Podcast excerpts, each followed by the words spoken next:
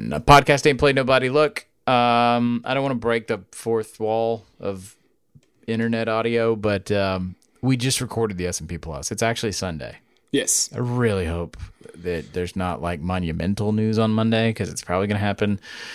I was supposed to be on vacation this week, which I sort of still am. We're recording this show now on Sunday.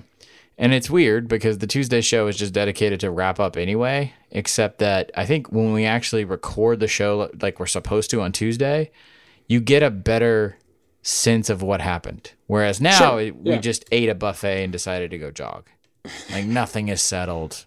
Right. I mean, there are always some questions you get answered or some other opinions that you haven't heard or whatever. But, you know, it's all good. So You as we record, Take a as- trip. yeah, I do have to take a trip. Uh, you know, as we record this, Texas is still back. Um, yeah. Obviously. Never gone, really. Of course not. Um, I mean, Alabama. That's the, you know what we could do is just a whole show on Alabama because it's timeless. Seriously, this nothing is- would happen in any day, like in any frame of time where it would be outdated. There, I will say this is a different vintage. However, this is a team with a merely good defense that's a little bit on the glitchy side, which has to be driving Nick Saban crazy.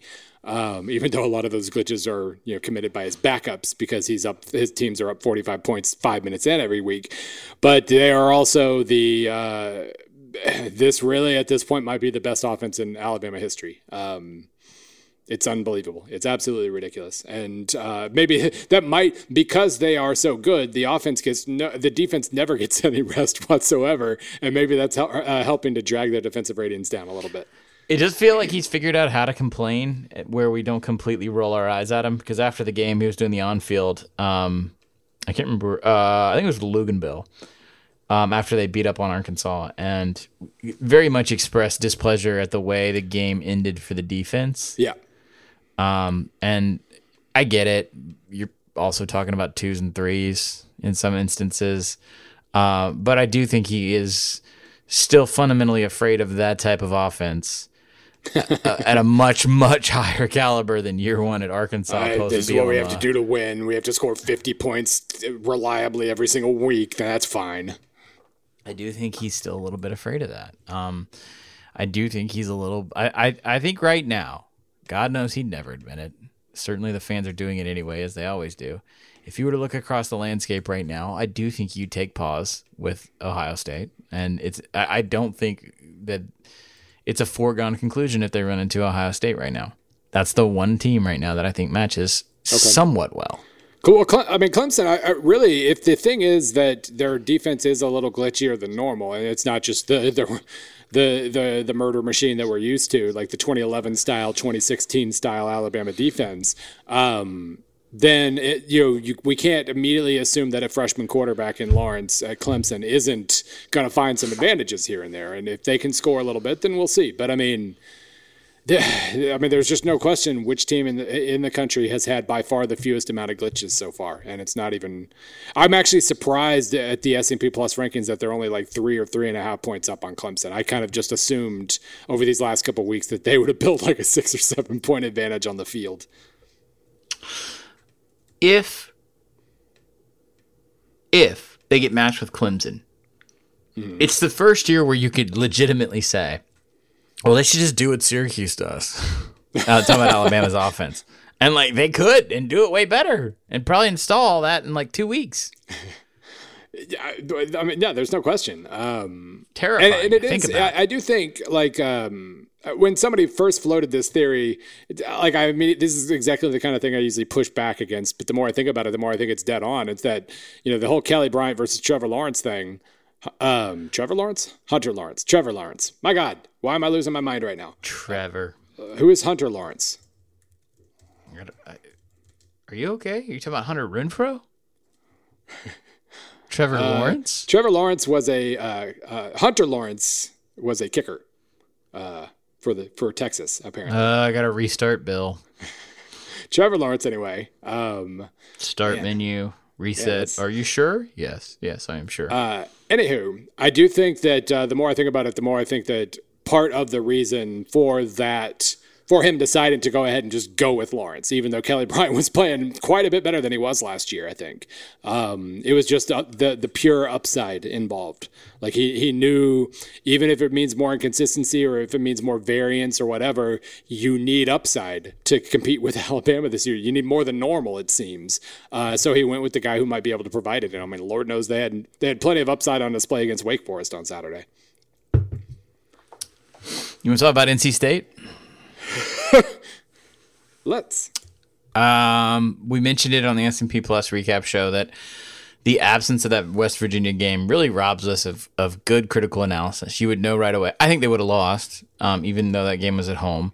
I think it would have been fairly close, I but I do think they would have lost. And I think um, I don't think it would have changed a whole lot, uh, but I do think we would know a little bit more about them, and then I, we would have less of what we've got right now, which is like this really weird, pissed off thing of NC State fans coming at us. Um, you coming at you. Why? Yeah, and why me? By the way, I'm scrambling as we talk to. to uh, oh wait, he didn't use the AskPAPN hashtag. That's another. That's another sin committed by this individual.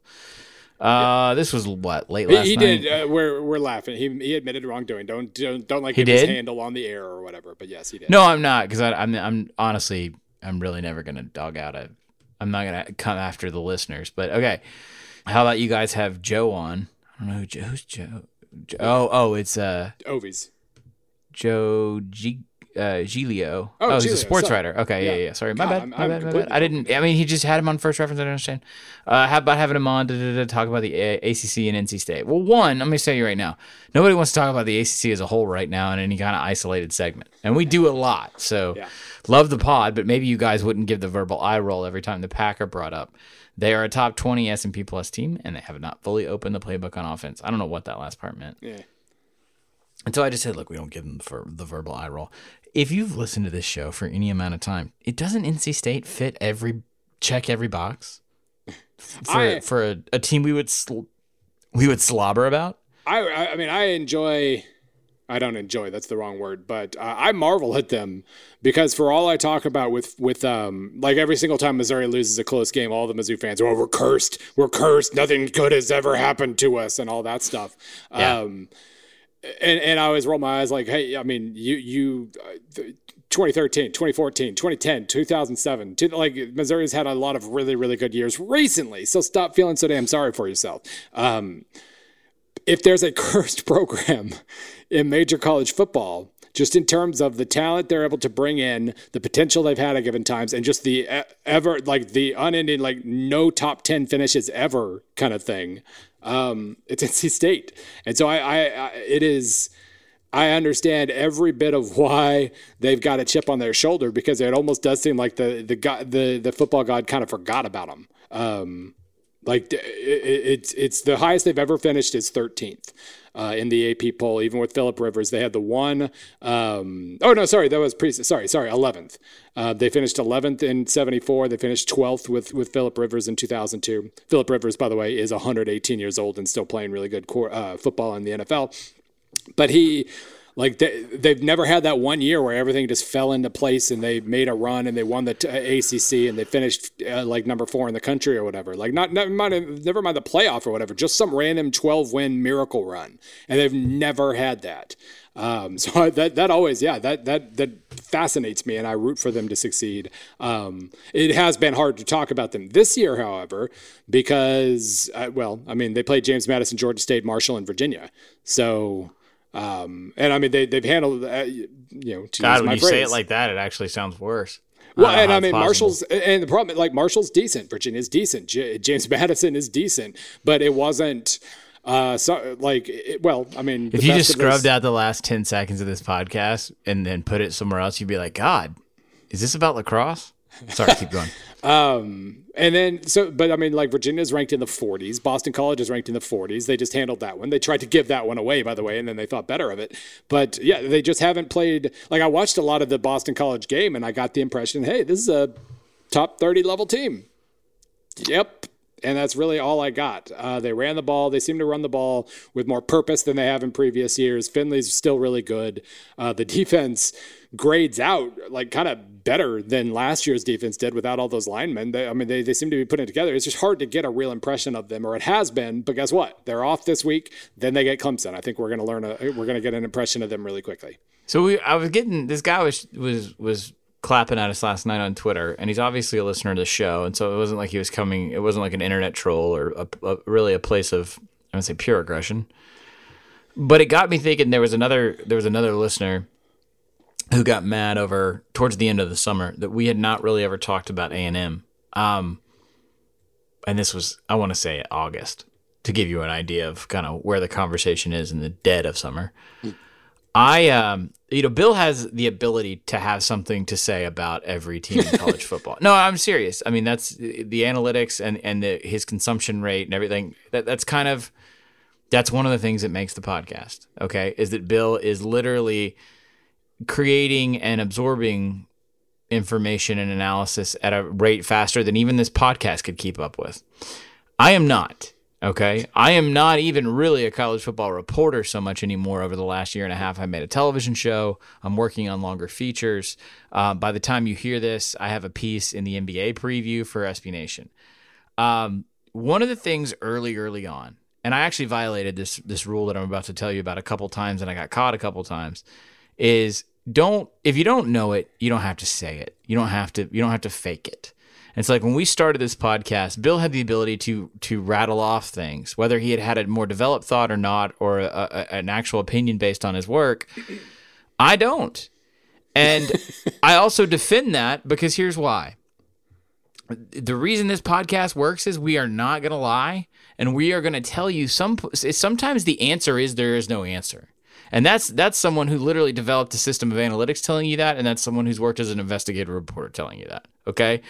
And in the case of like more the A and M thing this summer, yes, I could have talked a bunch of earmuffs. I could have I could have given you a bunch of shit because that's what the guys and, and the friends of ours who do the three hour radio blocks and the satellite stuff and like they only talk about 15 teams like they do that and they have to because that's that's what's they're they're told that's to the do audience. that. Yeah, that's the audience. Well, they're literally told like, hey, like we joke, like Bill and I could do 25 minutes on Tulsa right now, and it wouldn't change. It would not change the demo. It wouldn't change the traffic or the stats on this podcast. That's rare, okay. But we aren't asked to bring in a million and a half people every day, like freaking I don't know, Sirius or Finebaum or whatever. We can talk about whatever the hell we want. When it came, uh, but I'm I'm fixated on this A and M thing because we just got done recording the the top twenty five show where I said, hey, we kind of know about that defense, right? Like we know.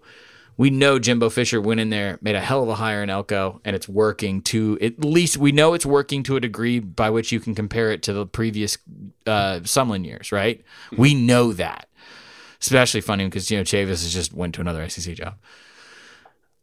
I don't know much what I can say in August about Texas A&M. I could lie to you and I could I could be full of shit, but I'm not going to do that. Even Bill this summer, we sat around and we were like, shit, we don't know. It's he's bringing a completely different concept of offense to a program that is very unique in that it's sort of weirdly snake bit relative to the crazy amount of money they spend on things. And we don't know if this Fisher experiment's going to work because he still has to recruit top, top talent on defense to complement that kind of offense.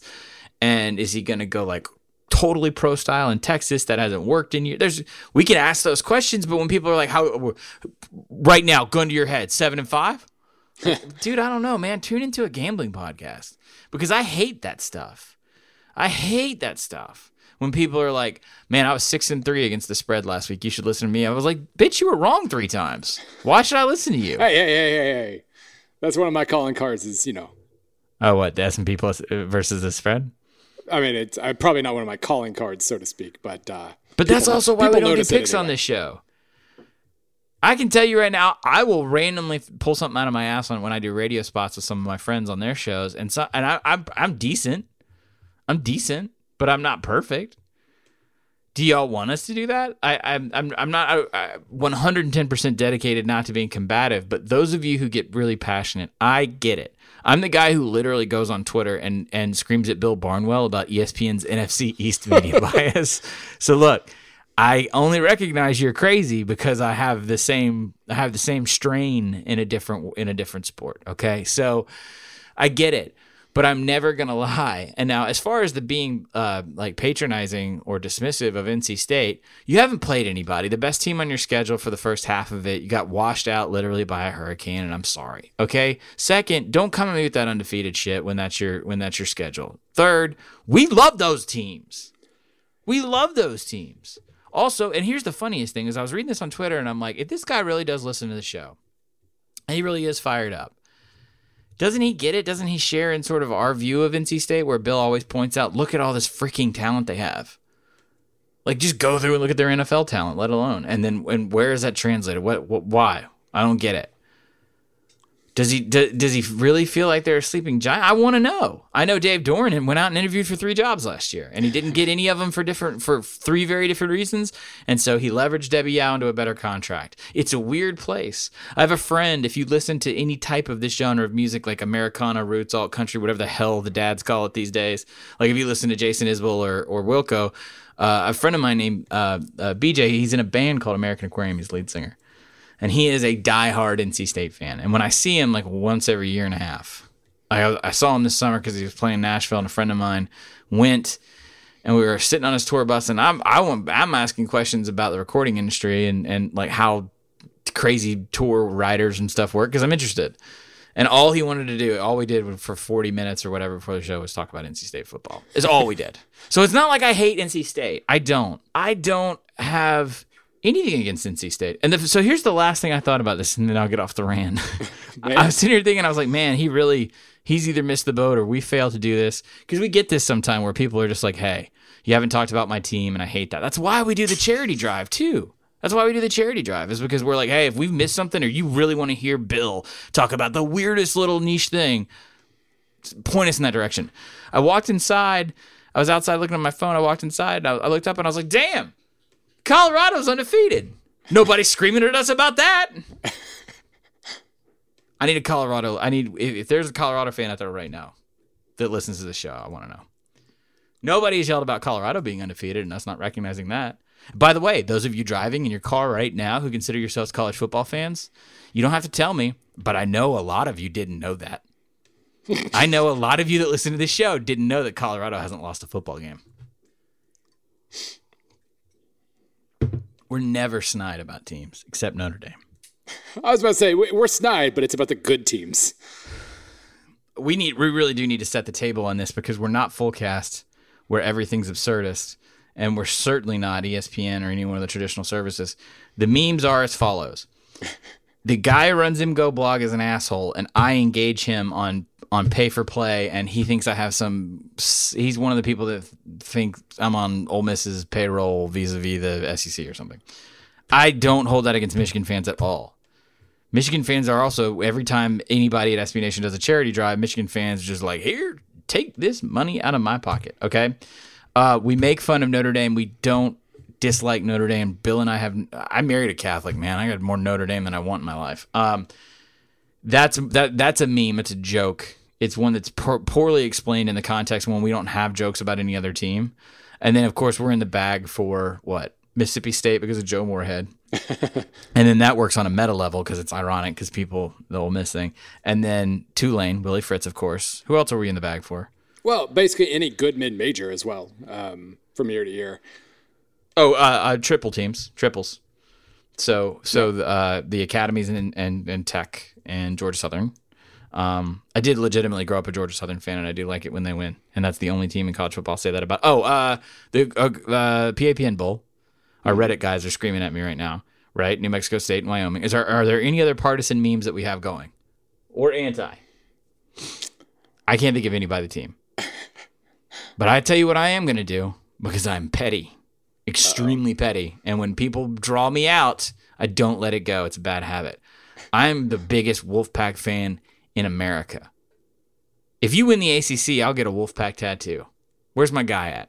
I, I close the browser window. You go win the ACC this year.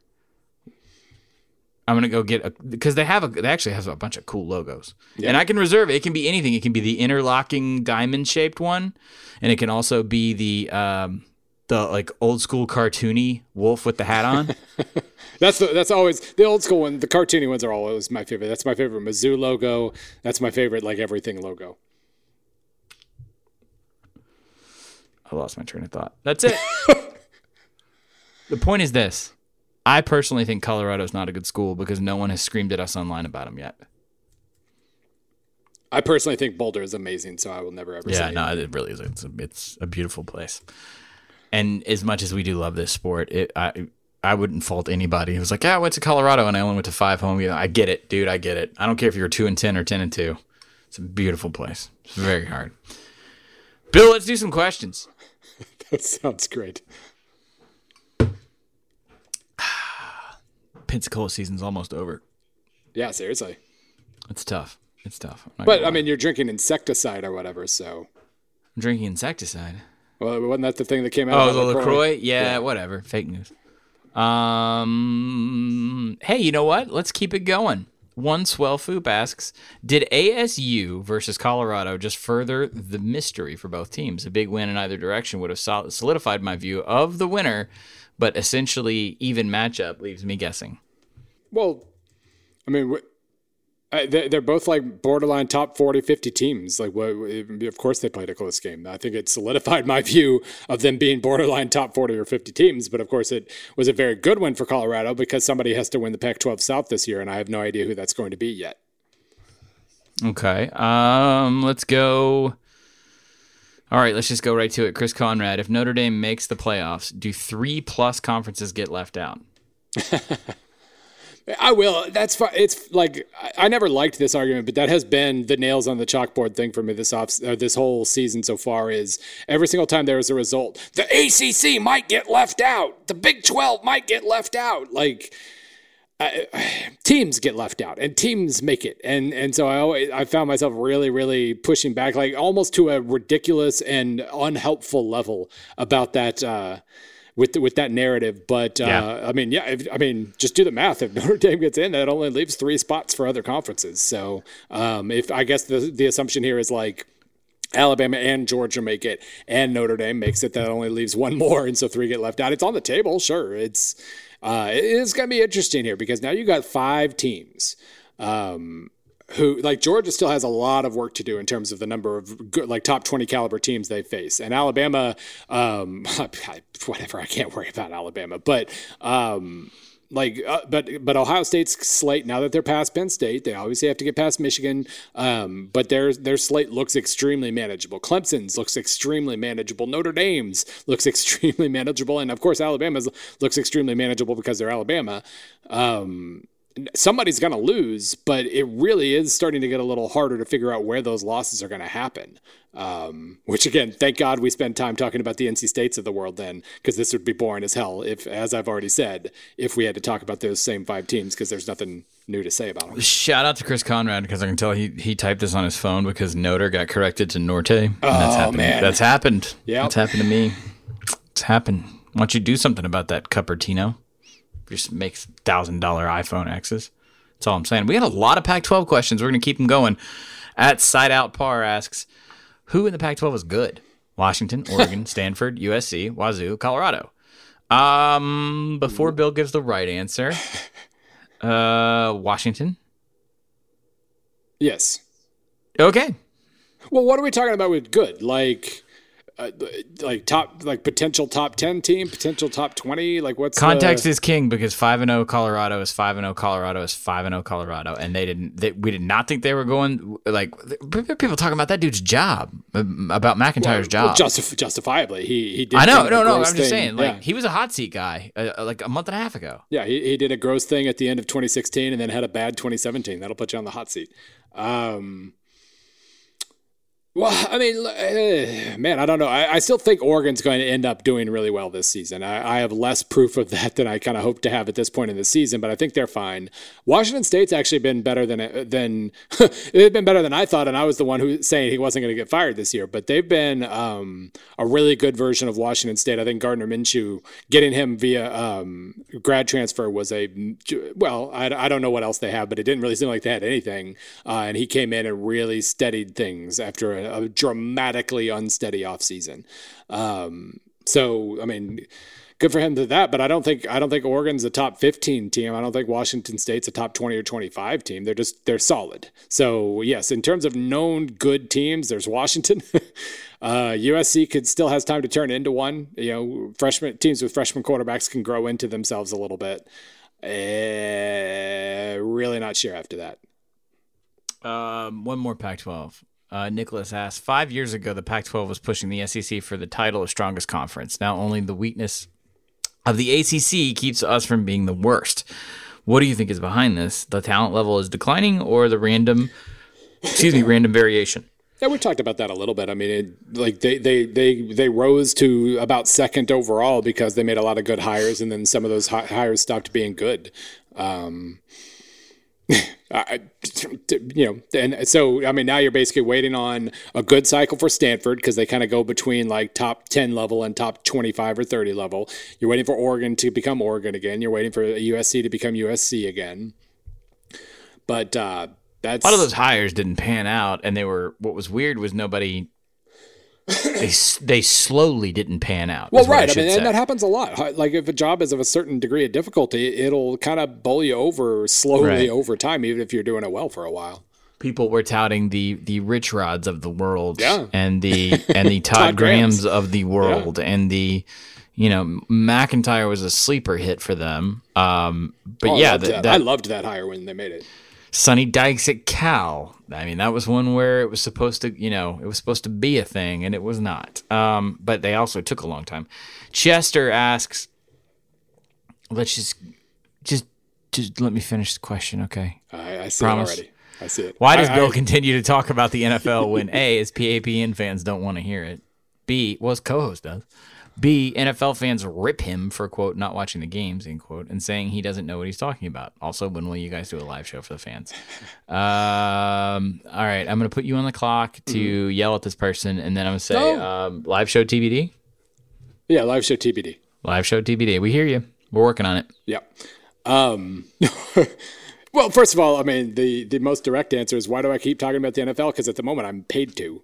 Um, that's Boom! That's a thing. I mean, so let's not pretend otherwise. And I, I'm enjoying it because it, like, among other things, the whole football is football ethos that I've been pushing really hard that nobody is adopting but should is true. Um, the more NFL I watch, the more I realize like it's just the freaking same game, and like people need to get over it. And part of that is because things have developed this year. I understand it's not like you know the all the stuff about generic offenses and not taking risks that those barriers have started to come down this year. So i chose a really good time to get aboard.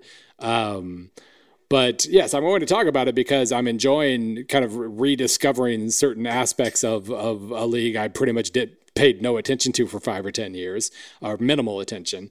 And uh, by the way and as far as b nfl fans rip him for not watching games a um, college fans do that too more than NFL fans. B, I will say there was like this weird paternal thing that showed up last week when I started mentioning how Tennessee was, um, we'll say, a shaky three and one, um, like based on like you know the, the statistically Titans, they not the they, Vols, huh? The Titans, not the Vols. Yeah. Oh yeah, yeah. Sorry. Well, uh, this is an NFL podcast, so of course I'm talking about the the Titans. Um, but like I, you know they're three and one on paper. I basically wrote that they were basically playing like a one and three team and that they would have a chance to improve as mariota came back and there are no takebacks. If you go 500 the rest of the way you can finish nine and seven et cetera et cetera. Um, a piece i've written you know a lot on the college side. I got to write it uh, on the pro side and that was all fine. But the, the responses were weird. Like there was this weird kind of it wasn't yelling "Watch the games, nerd." It was basically, "I'm so disappointed in you. I can't believe you would fall for that kind of you're you're the, the same kind of talking points that everybody else. The conventional wisdom is wrong, and you're you're just spouting it like you don't. You, you just you need to do your job better and all this. It was really interesting. actual, if you found an actual Tennessee Titans fan, you're probably being Many. doxxed by somebody like data mining from Jakarta. I I found many uh, Tennessee Titans Yeah. fans uh, who were willing to t- express their disappointment at me as if I was their son. My favorite move is always pulling up at like the Publix or the Whole Foods or whatever on Sunday, and you're walking through the parking lot and you see the little wraparounds on the on the car tags in Nashville, and it says Titans season ticket holder. And I check my phone, I'm like, "Yep, they're playing right now." what are you doing at Publix? Uh, maybe it'll be different this year, but I, I kind of doubt it. Mm, I don't think so. No. Um. Hey. Speaking of Utah State, who we talked about in the S and P Plus recap Uh, show, yeah. because they're at number twenty-five. What would be the ideal P five landing spot for Matt Wells? Um, I don't have one. Two pints, G- JP. Um, I can't think of one necessarily. There's not Um, one that stands out stylistically because his his style has proven to be very adaptable. Um, West Coast is kind of weird this year. Um, if you end up if you if you follow that by the way a lot of people do, which is that um, I, I think we've talked about this, but it's been a while, so we'll talk about it again. Um, coaches are fluid uh, in geography. Some coaches are Texans or Floridians or Californians or whatever, and you know particularly good football states. And obviously, a guy like Kirby, he goes home alma mater. But by and large, there's a fluidity there. So if the talent's good and the location's good, and and you start kind of from a distance eyeing up some of these jobs, and you're like, oh, I mean, you can win there, get the money there, boosters there, right? It doesn't really matter. Then there's the West Coast, which sort of does. I don't know why exactly, uh, but you have. It's always just been desc- described to me this way by other coaches, and I, I'm talking specifically about your journeymans, your offensive assistants. Not not really like a particular coordinator you've ever heard of, but the guys who gossip the most are just sort of your journeyman, linebackers coach, running backs coach, tight ends coach, you know, recruiting guy, whatever um, because they need to stay in the know because they're constantly looking for jobs because this it is a buzzsaw of an industry. So they always describe it to me as like, yeah, you got West Coast guys. He's a West Coast guy. And I don't know if that's like, you know, in some cases it's more like he's laid back mentality. He, he and his family don't want the pressure cooker attention to the Southeastern Conference. Like you get that sometimes, and then you get the people who are just like, um, you know, he wants to do something maybe a little bit more unique or weird, or he wants to bring all of his guys, and it, it's always predicated in this like you can kind of do, you can get away with more stuff and not be under as much scrutiny and pressure if you go out west. That to me is a generalization. I think it's job to job because obviously you're going to be under a ton of pressure and scrutiny at Oregon and USC and um, a lot of those jobs, but. So for Matt Wells, who yeah, that's his alma mater, I believe. Yep. It is? Okay, yeah, yeah, yeah. That's his alma mater. So and he when Andersen left, he took over, but he was on that staff. So he hasn't there's not like a tree that he really jumps around. Um, yeah, he's off, he's he's off the Steve Kragthorpe tree. Right. Um, which is funny that you mentioned that because Louisville might open if they want to get stupid with the money. I don't know if they're in a position to get stupid with the money with the Papa John scenario and everything else, but Louisville, um, to me, doesn't jump out. As far as the on field stuff, I think he'd be great, but there's a lot of, you know, I think this is part of the retention, by the way, of who's a West Coast guy and who's a guy who can go anywhere from, Yeah. you know, Texas to Massachusetts. Is West Coast guys recruit particular kinds of guys, uh, or they're they're able to go into America, Samoa, or Hawaii. I know Tua, I get it, but it's it's the exception, not the rule. Um, so I don't know if there's like a West Coast job that I immediately like kind of snap my fingers at, unless I'm missing something. No, I mean a lot of the West Coast teams just made hires too. So I mean, not not. What's a whole hell of a funny lot. is I know he was coming off of a bad year, Bill, but he would have been a really good hire at Oregon State. yeah, yeah, well, yeah, but I mean, yeah, he wasn't a candidate because you can't. Um, hey, he's Also- nine and sixteen the last two years at Utah State, but he's really unlucky. He's going to do great here. Um, yeah, you obviously can't do that, but It's um, the Chizik move. right. Auburn did it. It still Sure. blows my mind to Hey, this hey, won a day. Um, no, his his. I mean, yes, he's a West Coast guy in that, or Western, I guess we should say. Utah is not West Coast, but um, he's a Western guy in that he went to Utah State. But um, first of all, like he he's a he's he's a branch on the Steve Kragthorpe tree and the Charlie Weatherbie tree because he played for Weatherbie at Utah State. His first uh, coaching job was in '97 as um, as an assistant at Navy for Weatherbie. Then he goes to Tulsa, plays for Kragthorpe or coaches for Kragthorpe. Uh, goes to New Mexico for a couple years under I believe that was Rocky Long, and then goes to Louisville to be Kragthorpe's quarterbacks coach in 09. Uh, then back to New Mexico for another year, and then finally lands at New Mexico at Utah State in 2011. Uh, becomes OC in 2012. Becomes head coach in in 2013. So he really wasn't like there there weren't a lot of standout teams that he was involved in until that 2012 Utah State team exploded. Um, so I mean, he's got a, like a, a, lot of pieces on that on that. Uh, uh, resume are very much not West. So it, I mean, it's not like he only knows the West Coast or anything. I, yeah, but yeah, he he doesn't have a, a, specific style that he's obviously good at these things, and that'll that'll you know the the fan base will respond well to it. He's just uh, if he if he gets a better head coaching job, it's just because he's a good head coach. Uh, it's weird. Um, I think also at a job like Utah State, you could probably jump to a high level AAC job or Wisconsin, apparently. Mm, yeah, I didn't think about just that. just the once though. Yeah, that's not that's not gonna happen again. that's definitely not gonna happen again. Um, yeah. So again, no answer there because I think honestly, maybe you. it, it is his. I mean, it's his alma mater, and if the perfect job doesn't open, hang tight, man. Win, you know, win some games, get a little bit more national buzz. Two or three more years, maybe one or two. I don't know.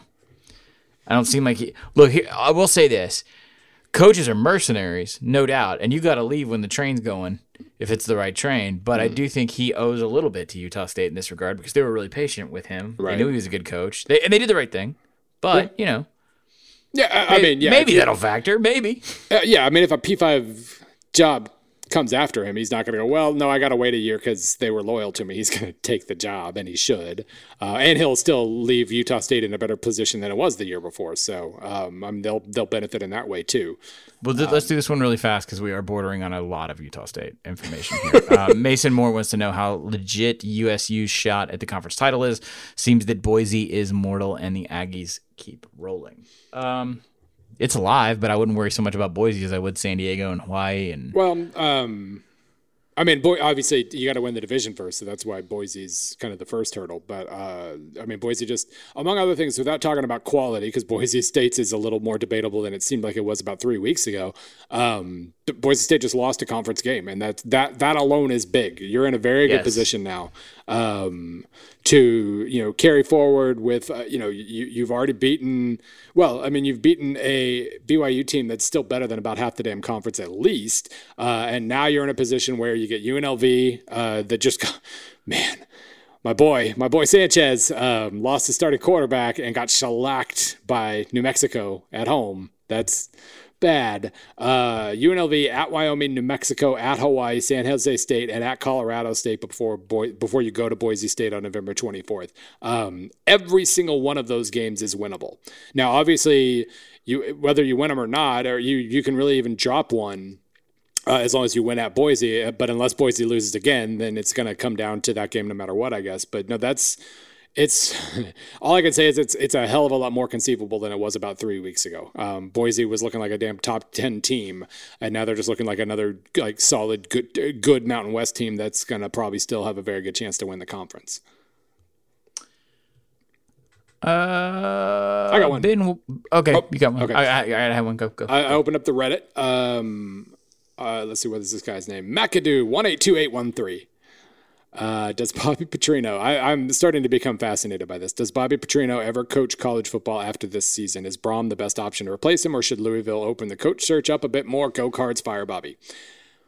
Um, I think Brohm, I think you you do a national search because you always have to do your due diligence, but I, I do think that he is the answer. I think he would be a very good answer. Yes, and I feel bad too because um, I, I always I, I always local... accepted the thought of him basically like when Bobby leaves that they'd go after Brohm and get him, but I st- I thought that um, that would happen after he led a couple more good seasons at Purdue first, um, and you know, you Look, even if he leaves Purdue this year, I think Purdue's in a much better place. Well, sure. I just, you know, they they didn't necessarily get to fully benefit. They, I mean, they had the fun season last year, but it wasn't quite as good as we thought it was going to be mid-season. And then this year, they dropped the three super super close games to start the year, and now they're playing catch up again. Um, so there wasn't, you know, if he does leave after this year, they didn't get that one like dramatic breakthrough ten win season. They just got to they, they got a stair step kind of we're better than we were before higher instead, which is good. But it, it you know you didn't have that that visceral uh, you know season where everything seemed to break just right. But but the Bobby Petrino, it really. Like as I, I will say, I was right and you were wrong about Mike Leach. I was not right about Bobby Petrino. Um, I just, uh. I didn't Like, I- think it was going to be this year. I thought it was going to be a slower decline. I yeah, and I mean obviously the the Brian VanGorder thing was a was a red flag, not just because he hired Brian VanGorder to run his defense, but because it, it really seemed like from people who would know these things that like that's all he could hire. Nobody else would. Nobody else. Uh, of I, I'm sure he could have gone real young with some up and comer or whatever, but it, it like really just seemed like, well, this is my choice because I this is my choice. I don't really have a lot of options here, and that that should have been a bad sign. But I I've seen VanGorder run. He has like the EGOT of shitty defense. Like I've seen it when Georgia Southern wasn't even in the FBS. I've seen it, it when he was DC for the Atlanta Falcons in the playoffs and just in general. I've seen it at Louisville. I've seen it at Mississippi State. I've seen it at or not Mississippi State. Sorry, I've seen it at Louisville. I've seen it at Auburn. That's what I was thinking of. Like this dude just gets jobs. Yeah. This guy was a defensive coordinator at Notre Dame. he, he was. I mean, fail upward, my man. There's and- nothing more American. Yeah, and I mean Scott Loeffler was the same way, and then he kind of led us a, a mini re, uh, renaissance for Boston College this last year and a half. Although they are the returns they are diminishing uh, for Boston College this year. That's right. Scott Loeffler still employed Boston Yeah. College. But no, it really did seem like it wasn't necessarily um, him thinking this is the man who can r- bring me to glory defensively. It was just basically like, well, of the options, this looks like who I have to choose. That should have been more of a red flag. But I just thought, like, well, I mean, the the premise of my Louisville preview is basically like, you know, yeah, he he just lost an amazing player in Lamar Jackson. Jackson. He's also never had a bad offense before. Like, uh, never had a bad offense before. He's always figured out a way to to create a good offense. They are 103rd in offensive S and P plus right now. So I just I don't bet against long term trends like that. I figured he'd figure out a way to get them to it like at least like a top 40 or 50 level offensively, and they've just they bottomed. They've they've completely bottomed out. Uh, kind of a media question here, but Taylor Smith asks, I'm just curious what you think. Have Johnson and Klatt cemented themselves as the premier big game announcing duo across networks? I really like Fowler, but those broadcasts are a little eh to me. Um, I don't think they have, only because Fox's inventory doesn't compare to ESPN's, Yeah. and so you don't get those, you don't get the chances. Um, I go I back and forth on Gus a lot. Oh yeah, I'm not. I, I like Gus. I met him. He's a super nice guy. He's not my favorite. I, I mean, I, I know like the internet, we're supposed to love the hollering, but I- you know, I'm gonna be honest with you. The thing is, like Fowler, I've interviewed for stories before and seen him at different events and stuff, and like super nice guy. I'm getting to the point where I really do wish every game that I'm locked in, wa- you know, watching completely has uh, one of those ESPN coaches film room things. I just much, I'd much rather. I, I just really would, depending on unless there's like uh, some horribly just dumb or or you know overly jargon riddled coach in there. But I thought that they had a pretty decent mix during VTech FSU on Labor Day night. Like I would rather that. Yeah, I just I zone it out, man. Yeah, I mean, I yeah, with with Gus, there is there are a couple times per game where he he just gets into a sentence that just like really that I really enjoy, you know.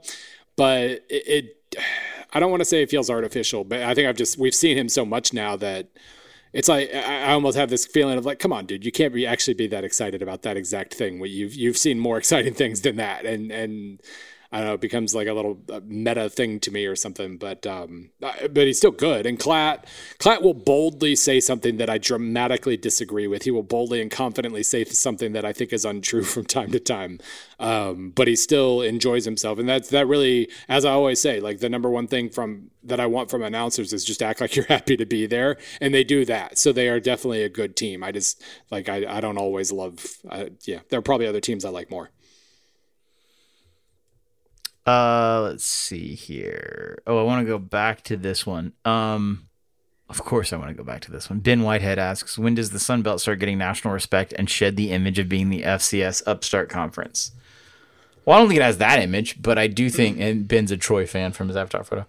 Um, I think um, you need to have the App State Michigan moment happen again, but for a team that's also built like Boise, and that just hasn't. Those things haven't lined up for y'all yet. That's it. Yeah. That's it. You gotta you gotta beat like a top ten team one year, and then that team that beats the top ten team needs to go eleven and one.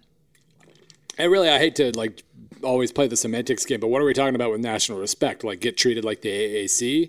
Because I mean, if, if that's the case, you got to start making New Year's Six bowl games and winning them. I mean, like, Sun Belt is is in any given year between the eighth, ninth, and tenth best conferences in in, in FBS of ten.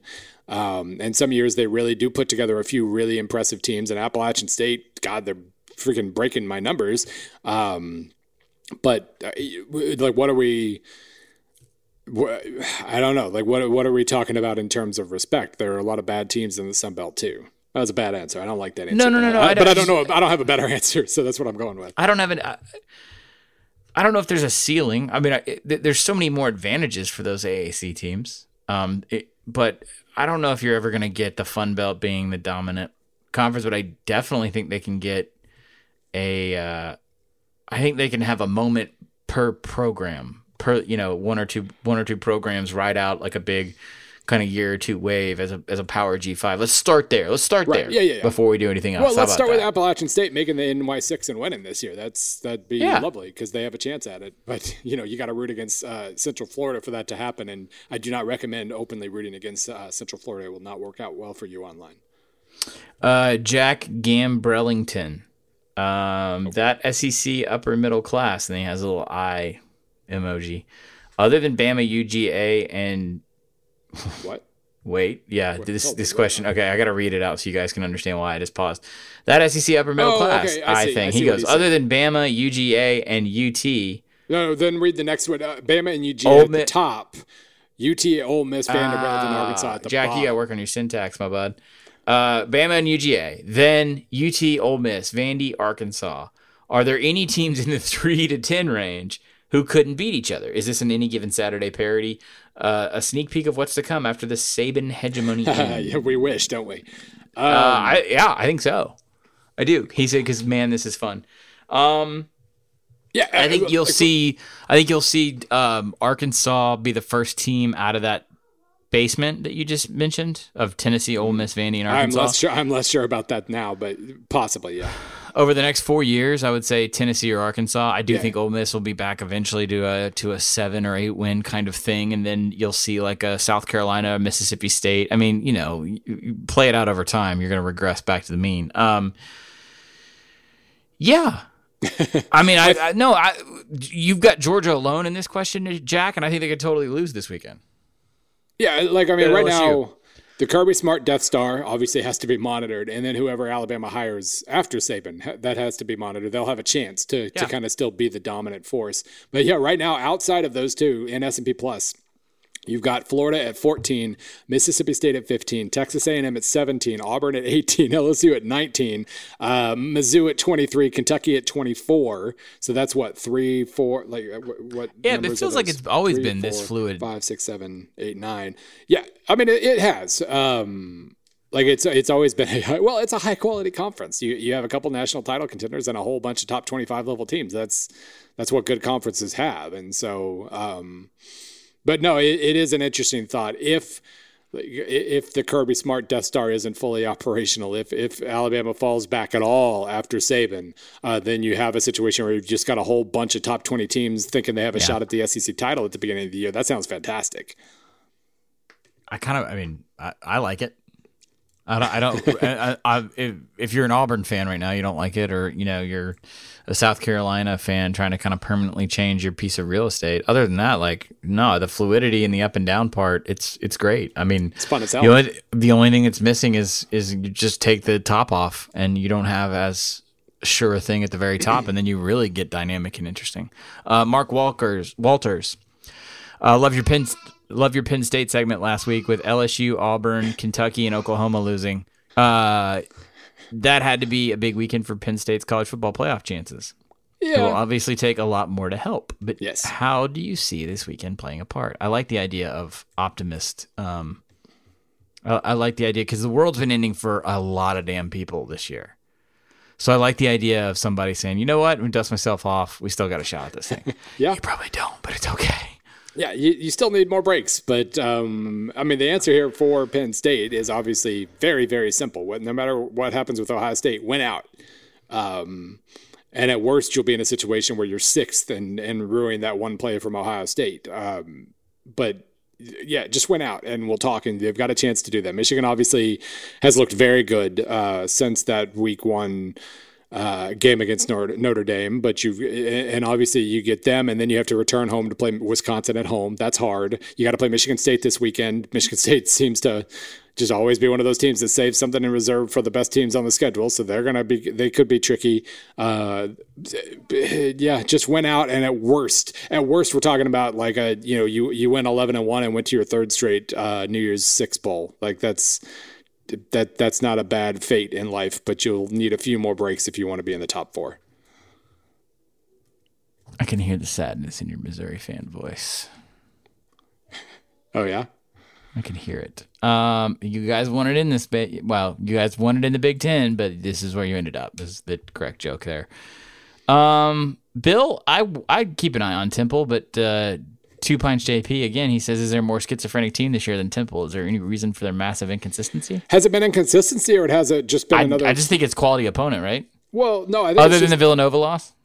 eh, no, I think it was just that you know second straight year they've done this where they flip a switch basically, and it takes them a little ways into the season to figure things out. And once they get the pieces in the right place, they're good. Because I mean, it's not like they've been great, terrible, great, terrible. It's more that they've been terrible and then great, right? I mean, just the one like Villanova, they lose to Buffalo by a touchdown, which isn't that terrible a game, but whatever. And since then, um, 35-14 over Maryland, 31-17 over Tulsa. They lost to Boston College, but it was a very good game. So I mean, they played well in it. Uh, they just didn't play well enough. And then they crushed East Carolina. It just sounds like they're now playing like a top 40 or 50 team, whereas the first two weeks of the year they didn't. Um, as I joked on, I think on one of my numericals, uh, that's that's good. That's second. That's good coaching adjustments. Right last year. Uh, last year. Last year he didn't think to flip the switch until October. Now he flipped it in September. Next year he'll flip it in August.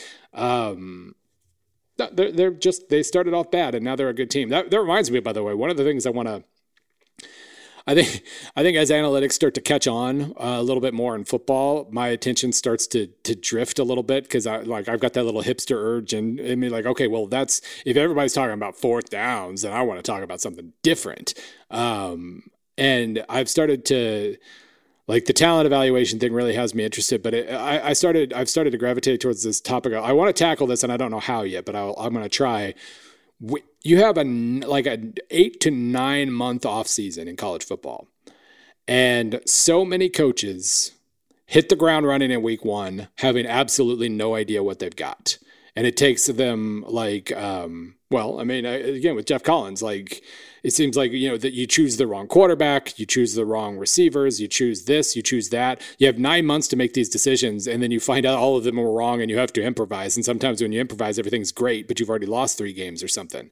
Um, it's just fascinating to me like how long the off season is to come up with no answers. So that's that's where i've started to try to figure like how can i tackle a topic especially from an analytics perspective like from a player development like how can you make better decisions? Uh, how, how can you develop your players better the off- not only develop them better in the off season but then understand what you've got before they actually play uh, you know uh, in real games against real teams.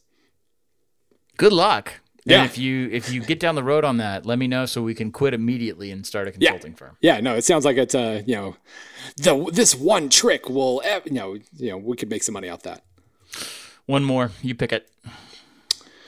Let's see. I just hopped back over to the Reddit because I feel like we've neglected Reddit and I feel bad. Um, yeah, this is actually this one. Um, we've we've we've talked about this a little bit, but uh, Slade Wilson. What would a rematch of Notre Dame look like? Um, Notre Dame Michigan look like today?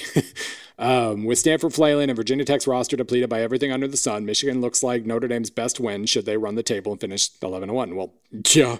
Uh, obviously, Book has made the Notre Dame offense far better, but Michigan had the better post game win expectancy from the matchup, and their offense appears to be less confused and more competent. Yeah, no, I mean, this is when those two teams played, they both basically played like top 25 teams, and, so- and now they're both playing like top five teams. It would be a very, very interesting.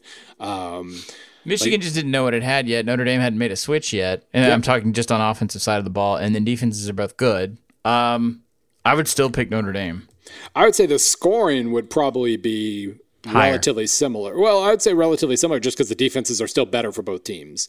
Um, but I mean, Michigan definitely knows what it's doing more. Uh, and, and I mean, I I, I don't want to go too far because they did just try to lose to Northwestern last week. Um, but they've still mostly handled their business. They're still winning like those. Their five wins are by like an average of 28 points or something. They've still looked very, very good. They're up to fifth in S and P. Notre Dame's on their way toward fifth uh, as soon as you know they get some a bigger sample with Ian Book. Um, but no, I mean it, it is a fascinating thought because both of those teams are completely different than they were a month ago, month and a half ago.